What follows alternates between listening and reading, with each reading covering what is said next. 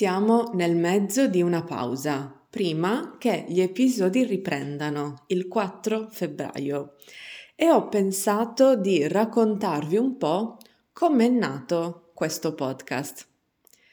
Mi è sempre piaciuto usare i podcast con i miei studenti, solitamente come punto di partenza per degli esercizi di scrittura o di parlato o come base per le lezioni di conversazione.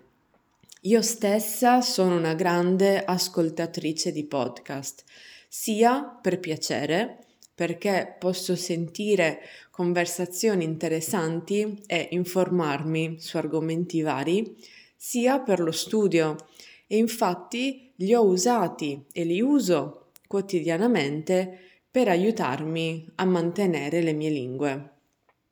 Con i miei studenti ne ho ascoltati veramente tanti.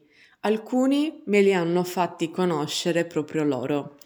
Col tempo abbiamo individuato i nostri preferiti, quelli che parlano dell'Italia, delle tradizioni, dello stile di vita e non solo.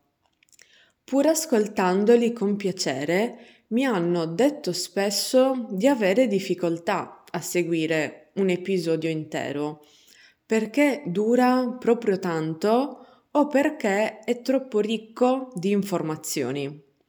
Per questo ho deciso di creare Bocconi d'Italia, per aiutarvi a conoscere l'Italia, le nostre tradizioni, la storia, la cucina, la politica e la religione a poco a poco.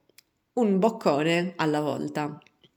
Spero che questi episodi vi possano aiutare a inserire l'Italia e l'italiano nelle vostre vite con più facilità e a farvi nascere qualche curiosità sull'Italia che se volete approfondire potete iniziare a fare iscrivendovi alla newsletter che invio settimanalmente quando esce un nuovo episodio e in cui parlo ancora di quello stesso argomento.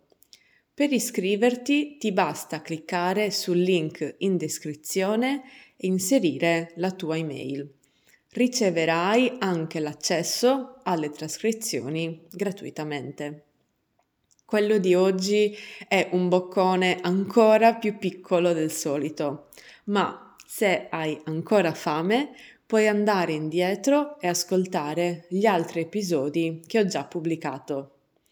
A presto, ci risentiamo il 4 febbraio con il prossimo Boccone d'Italia.